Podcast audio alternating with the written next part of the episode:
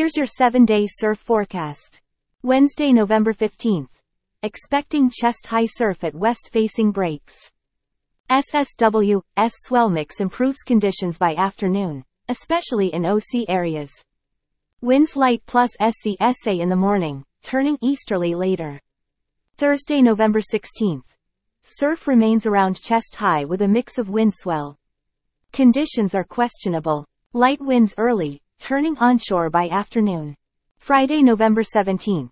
Similar surf height as previous days, but with questionable conditions. Waist to chest high surf at some spots. Saturday, November 18th.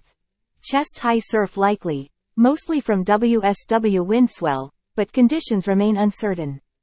NW swell could enhance surf quality. Sunday, November 19th. Waist high surf at west facing breaks, with a chance for increased wind swell.